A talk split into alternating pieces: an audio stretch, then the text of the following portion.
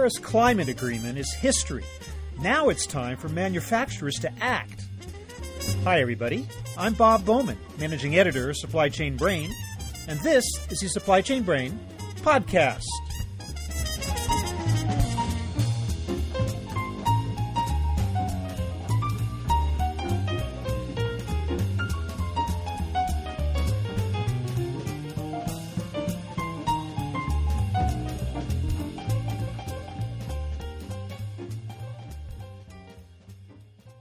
COP21 meeting in Paris late last year yielded a binding agreement among 195 countries on the need to enact policies to fight global climate change. Each signatory promised to commit to lowering greenhouse gas emissions. But that won't happen without the cooperation of the private sector. Manufacturers are going to have to step up and become more sustainable.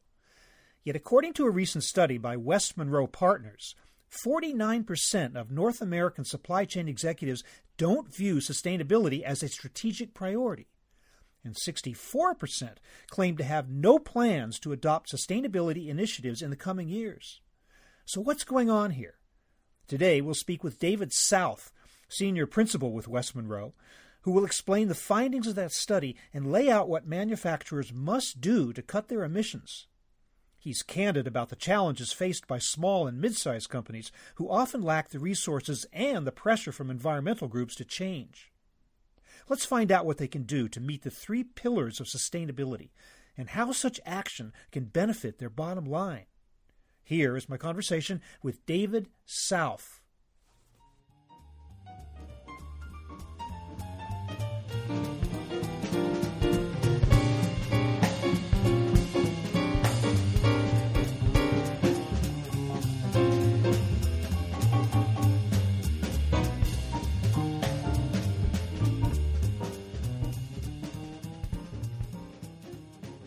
David South, welcome to the program.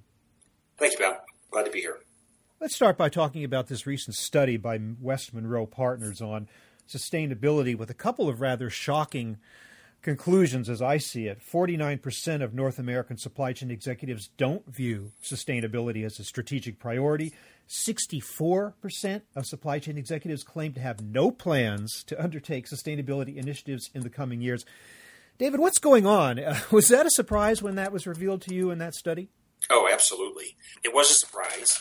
Not a complete surprise, but was a surprise in the sense that West Monroe works in the middle market of companies, and in that group of companies, they haven't forced by either their customers or the investors in them to be more proactive in this in this what's called sustainability space. Larger multinational companies have had that pressure, both from uh, NGOs, non-governmental organizations, their customers, as well as international regulations to be more proactive there. Large companies, as a result, have been proactive. Mid-tier, smaller companies not as active. Have they a little bit kind of flown under the radar because of their size? I mean, in other words, the NGOs don't want to spend that much time with them, and the brand is not that big, so that they they see a big risk in in harming that brand by not going along with this stuff. That's somewhat uh, the case, I think. But the other case is, you know, NGOs only have so much capital; they're going to spend it on trying to have the biggest bang and get the biggest publicity for their actions. Uh, so they're going to go after the large companies that they believe either individually as an NGO or collectively multiple NGOs can have a much big, bigger in, influence on those customers. And the hope was that by influencing large companies like a Walmart, uh, Pepsi, Coca Cola, Unilever, and others like that, that they could then affect the supply chain, those mid tier and smaller companies that feed them. That hasn't happened entirely yet because of the drive to do it, the cost of doing of having some of those mid-tier companies actually comply. And so uh, we're just now starting to see some of that come about. And the agreement that was just undertaken in Paris, France, uh, the Conference of Parties 21, will motivate more mid-tier companies now to undertake that simply because the supply chain is going to be forcing them to take action. Well, that, of course, is my question as to what degree do you think the Paris Climate Agreement or COP21 really will serve as an impetus for them and really uh, force them to no longer be so complacent? Do you think that message is going to filter down to the small and medium sized business? It will because, you know, a lot of companies were waiting for clarity of direction, a greater motion in this space, in the greenhouse gas space in particular. Because uh, as you know, sustainability, let me just deviate for one second. Sustainability is, is three pillars there's the environmental pillar, there's the social pillar, and there's the governance pillar. And environment is only one of those, as I said, of those pillars. And within environment, greenhouse gases are only one dimension of the environmental spectrum of actions that are taken. So COP21 affects greenhouse gas emissions, and as such, it will now provide some clarity of direction that there is a consensus among many countries around the world, and those countries are now going to be putting implementing regulations or legislation in place that these companies will now have to ascribe to. So the pressure, though, will probably still have to come from within the companies. I mean, does, this doesn't mean that NGOs are going to start turning their attention to the smaller companies. It just means that the executives of these smaller companies will sort of wake up based on the Paris Climate Agreement and take action just as a result of that. They might. They will see the fact that there is this momentum. Some of those companies might become more proactive because they see it as a differentiator for them. If they know that all companies at some point in the next number of years are going to have to be compliant with some kind of regulation from their from their federal government or their state governments, they might want to be proactive if they can be uh, to differentiate themselves now and perhaps capture some market share in the process of being proactive. COP21, as you say, you, you mentioned those pillars environmental, social, and governance. COP21 itself are you saying really only addresses the environmental side, and even within the environmental side, only the the carbon emissions slice of that?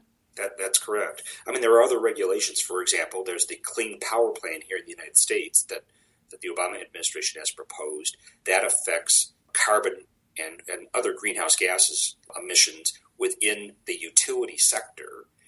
And there has been some transportation rules I've already put to place in place.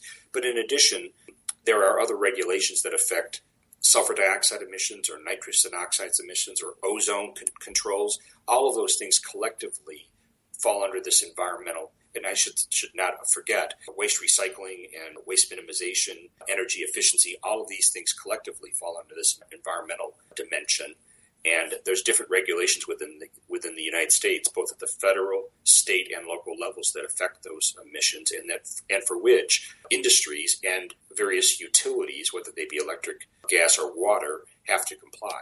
Well, what you just described can be very intimidating, especially to a small or medium sized company with limited resources. So, in the light of the Paris climate talks, and assuming that these executives are becoming enlightened, where do they even start to get their arms around this? What should they first do?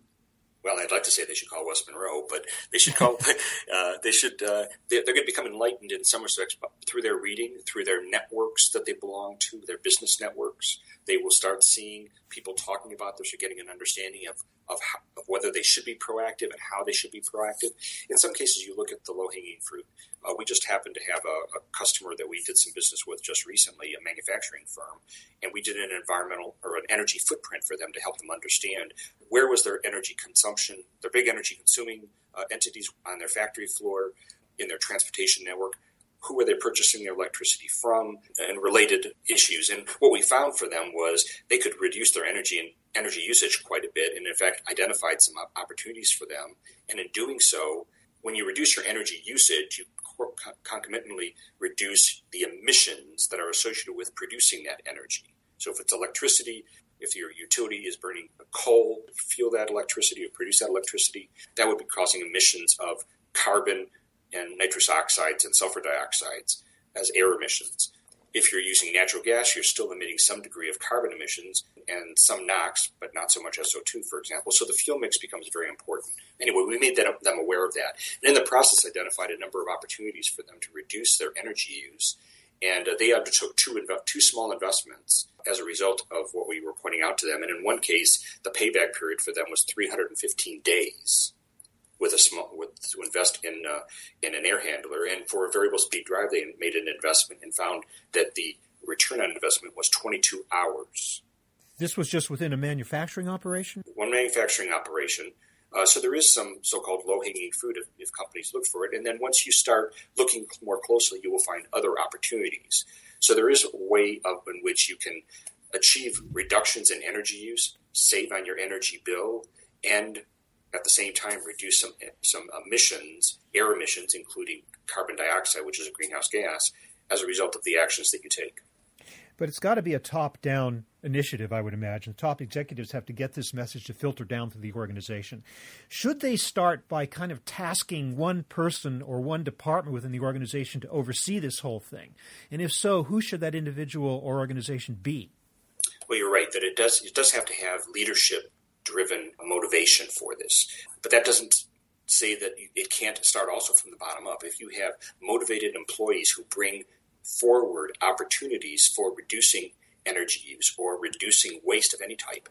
We did another assessment of a company for which they had water that was coming out of a hose and running right into a drain, and we and the question was why was that happening? Well, somebody just forgot to turn that water off, and so they were basically paying for water use that was basically going back in the drain and never never being used for any part of the production process mm-hmm. that it was intended for use. So there's a lot of those kind of things that people on the factory floor or a distribution center in, in the logistics chain can identify and bring forward to management as an action item.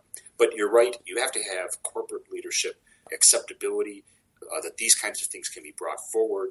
And as you indicated, yes, you do have to assign somebody responsibility to take the actions to weigh the benefits and cost of these alternatives and then p- put them in place. But as you're suggesting, not just top down, bottom up. In other oh. words, soliciting those people down in your organization who are on the factory floor, who are on the ground, who might spot things that a top executive wouldn't have any idea was happening.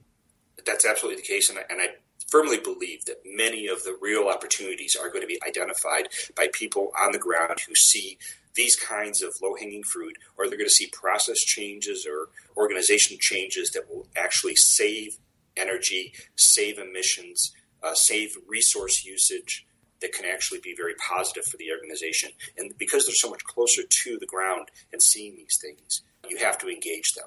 And they have to feel like that their ideas, uh, their proposals will be accepted by management.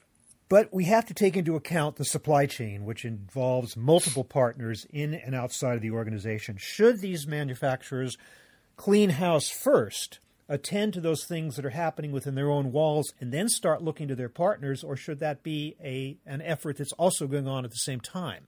Well, I'd like to say that it should go on at the same time. However, you know, sometimes you do have to start with your own house and understand it first in order to be able to then implement it uh, across the supply chain. A company like Walmart has done that. They've been very proactive internally, but they've also now been putting some of these practices in place within the supply chain by asking their suppliers to document what actions are they taking.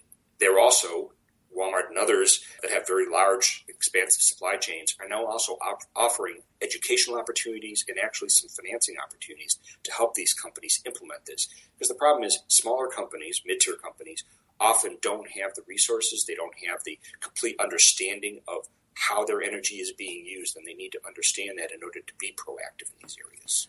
Well, as it's often said, you can't fix what you can't measure. And so I'm wondering what is kind of the structure or report card or what type of overarching structure can you create within an organization that measures your emissions all over the place? Is it possible that you can boil that down into something that's easily identifiable and viewable by management, which then allows them to start taking action? Most of your enterprise asset management, enterprise risk management types of software now actually have bolt on sustainability modules that can take the data from your various energy or, or resource or procurement functions and import those into the necessary computations to determine what kinds of impact do they have. So, absolutely yes. There's also a number of uh, spreadsheet calculators that have been devised by various firms that can be used if you're a smaller entity and you're just trying to get a handle on your resource usage and the corresponding emissions. Another way of doing it. Transportation companies have developed a software, one of which we use called LogEC, our partner in Europe. BearingPoint has developed that, which looks at each segment of the transportation or logistics chain and computes how much emissions is associated with each mode of transport and for each parcel that's in that transport you're looking to examine. So there's ways, there's definitely software out there. It depends on your size and the complexity of, the, of your usage uh, to determine which is most appropriate. You talk about low hanging fruit. Sometimes it's as simple as just turning off a water hose or implementing one small part within a manufacturing organization. But what do you imagine will be companies' toughest challenges in meeting these requirements? There's a lot of energy that is actually embedded within products uh, or commodities for which a company is procuring that they're not aware of. And so that's really where the challenge is going to be understanding how much energy and associated carbon is embedded in those products that they are then using as part of their production or manufacturing activity. That's probably going to be the most challenging effort. That, and for small firms that really don't keep track of all of these procurement activities and understand how much energy or the consumption of their resources that they're that they're undertaking in whatever they're producing. So smaller firms are definitely be more challenged, and as I said, embedded energy and carbon in a product is going to be the hardest thing to try to get at. It's being worked on. Larger firms obviously are being very proactive in this area, and the understanding that's being gained by them will help in this process. Well, now we're talking, it seems, about visibility throughout the supply chain, especially a multi tier supply chain. And even a small manufacturer is going to have multiple tiers going up from which they get their raw materials and, and, and components. So, how good a job do you think those companies are doing now in viewing what their suppliers are doing up multiple tiers and assuming that they're not doing the best job they could be doing? How could they do a better job? Well, as I indicated, the larger firms who are looking into their supply chain are starting to drive this. The other thing that's happening as a driver is not only, as I mentioned, uh, you know, before some of the larger firms were, were driven by NGOs, by international requirements, and, and the like. Now the mid-tier and smaller firms are being driven, interestingly, more by the financial marketplace. And by that I mean you have investors, whether they be family family funds, wealth funds, private equity firms, who have now signed on to something called the United Nations Principles on Responsible Investment. And they have to monitor their portfolio for how green it is or how sustainable their, their portfolio is. So every time they're looking at an investment or when they look at their portfolio of past investments, they have to evaluate it, are the companies that they're currently invested in ascribing to some of these sustainability principles. And when they look at a new firm, they'll have to be asking the chief financial officer whether or not their firm is being proactive in these areas because if they're not, when they would like to p- perhaps sell that company or sell the shares in that company in the future, it's going to be a different environment, an environment in which sustainability might have a much higher degree of emphasis. And so the potential value of that firm may be less than what that investor is looking for if it's not qualified as sustainable. So you can't escape responsibility merely by not being a public company. with all the reporting requirements that go along with that. That's exactly the case. And so, so, so, so companies now, when they're being talked to by their financial advisors about a potential investment, or if they're going to go to a bank in order to get working capital, they are going to be asked these questions because each of these financial entities sees sustainability now, including under the COP21 framework, as an additional risk element to the return or the available capital that might be there to pay back that loan or to provide the return on investment that that company was looking for. Now, aviation and shipping left out of COP21, am I correct in saying that? At the moment, they, they have been left out but there's other activities underway to incorporate them more proactively in there. That's correct. So I'm just wondering, in the short term, might that serve as a disincentive for executives to move forward on lowering emissions in that area, since nobody you know, uh, among the Paris Climate Agreement parties are paying attention to that aspect, at least at this point? Well, interestingly, even though the COP21 didn't incorporate that explicitly within sustainability profiles and within the Global Reporting Initiative, which is the, the international protocol for companies to report on their sustainability metrics. Transportation logistics is a very large element and one that's captured in your second tier of activities that you need to undertake. So that means you've got to be at some point, even with this not being part of the Paris Climate Agreement, as a manufacturer, you've got to get together and collaborate with your carrier. Does that mean to the point of actually making that one of the criteria for choosing a carrier, uh, to the extent to which that carrier is quote unquote green? It definitely will help. And as West Monroe did last year in a survey, we found that a large number of people would either be willing to accept another day in the delivery cycle or be able to pay up to 5% more if they knew that their transportation mode was considered green. Ships, uh, the big container ships, are already slowing down. So I don't know if you could uh, get much slower than they already are with slow speeding, which from their yeah. from their aspect was to save money on fuel. I don't know how responsible they were in a larger sense doing that. That's um, right. That's exactly right. Yeah. Well, but that all of these things start piecing themselves together right? I mean, as you mm-hmm. just indicated, I mean, they, they wanted to save money, so they slowed themselves down to be more efficient. They also had to go with more electric energy use when they were in port as opposed to burning bunker fuel, again, not because of carbon emissions, but because of local air pollution requirements that caused that activity to be undertaken within, within the ports because of local air requirements. Do you have any idea why aviation shipping did manage to pull itself out of the climate agreement? I think there was just so much inability, the lack of an ability to to parse out who was actually responsible. Is it the or where the plane or ship was originating from, and that's the source of the emissions, or where it's landing? Because that's it's really where uh, a plane or ship originates, where most of the emissions occur. When it's in between, it's at a cruising speed. I believe that's probably where some of it's it's a source attribution issue that I think really drove their exclusion from the, for the time being. But I wasn't there, unfortunately, so I can't, in, in party to those discussions, so I can't really say for sure what, what the primary reason for it was. One of the three pillars that you mentioned earlier was social, not necessarily covered by COP21, but what should companies be doing in that area? Well, social covers a number of different dimensions, including wage rates, uh, working conditions, labor laws, providing good uh, health care, you know, for, for its workers, uh, various things like that. Those are things that are being undertaken by companies now, especially international companies, because there's been so much emphasis on poor working conditions that have arisen in the countries that are still emerging and for which they have had low wage rates and maybe some lack of attention to the conditions under which the workers exist. But that emphasis, there has been a great deal more emphasis placed on that in the past because of things that have happened with Nike and, and, and other companies, uh, even Apple, in countries, uh, particularly in Asia. Uh, so there's more emphasis on that. That that emphasis is also now shipping here, starting to occur here, where people not as much with some of the wage rate issues, but but some of those conditions exist even within U.S. companies, and so there's greater attention being paid to that. Now, as far as I know, COP21 has no enforcement mechanism. If the member countries that signed up to it go back to their legislatures and fail to meet the standards that were set out by the Paris Climate Agreement, there's no punishment per se. I'm wondering if that causes businesses to kind of say, "Well, what the heck? You know, there's no teeth. Uh, what if I do nothing? Uh, what would your what would your argument be to a business that says, uh, you know, what if I just sit this one out?" two things there. One is there is no penalty per se or, or hammer that's going to come down on any one country. However, each country itself has to put in place rules and regulations that its industries have to comply with.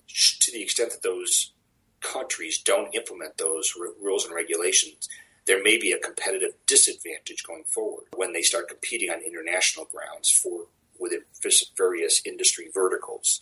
So that's one thing that's going to happen. The other thing really here is that this this is a trend that is going to continue to pick up some momentum.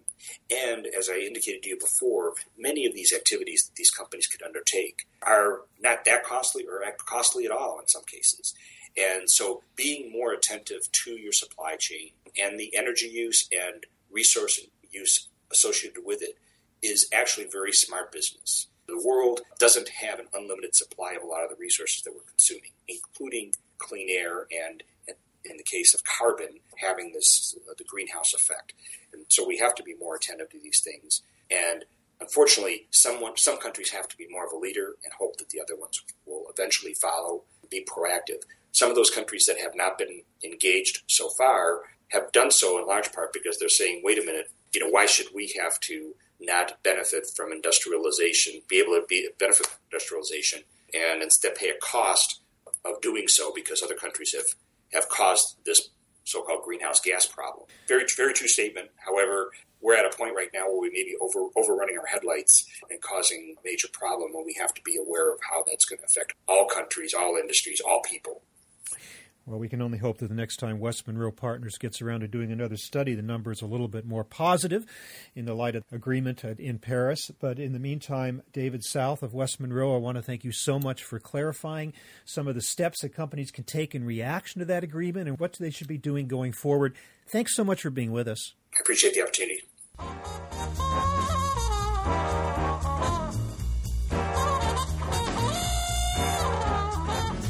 That was my conversation with David South of West Monroe Partners, talking about how manufacturers can cut greenhouse gas emissions and meet the goals of the Paris Climate Agreement. We're online at www.supplychainbrain.com, where we post a new episode of this podcast for streaming or downloading every Friday. You can also read my think tank blog, watch thousands of videos, and access all other other content, including the digital edition of our magazine. Look for us on Facebook and LinkedIn, and follow us on Twitter at scbrain. You can also download or subscribe to the podcast on iTunes. Got any comments or suggestions on this or any episode? Email me at rbowman at supplychainbrain.com. See you next time.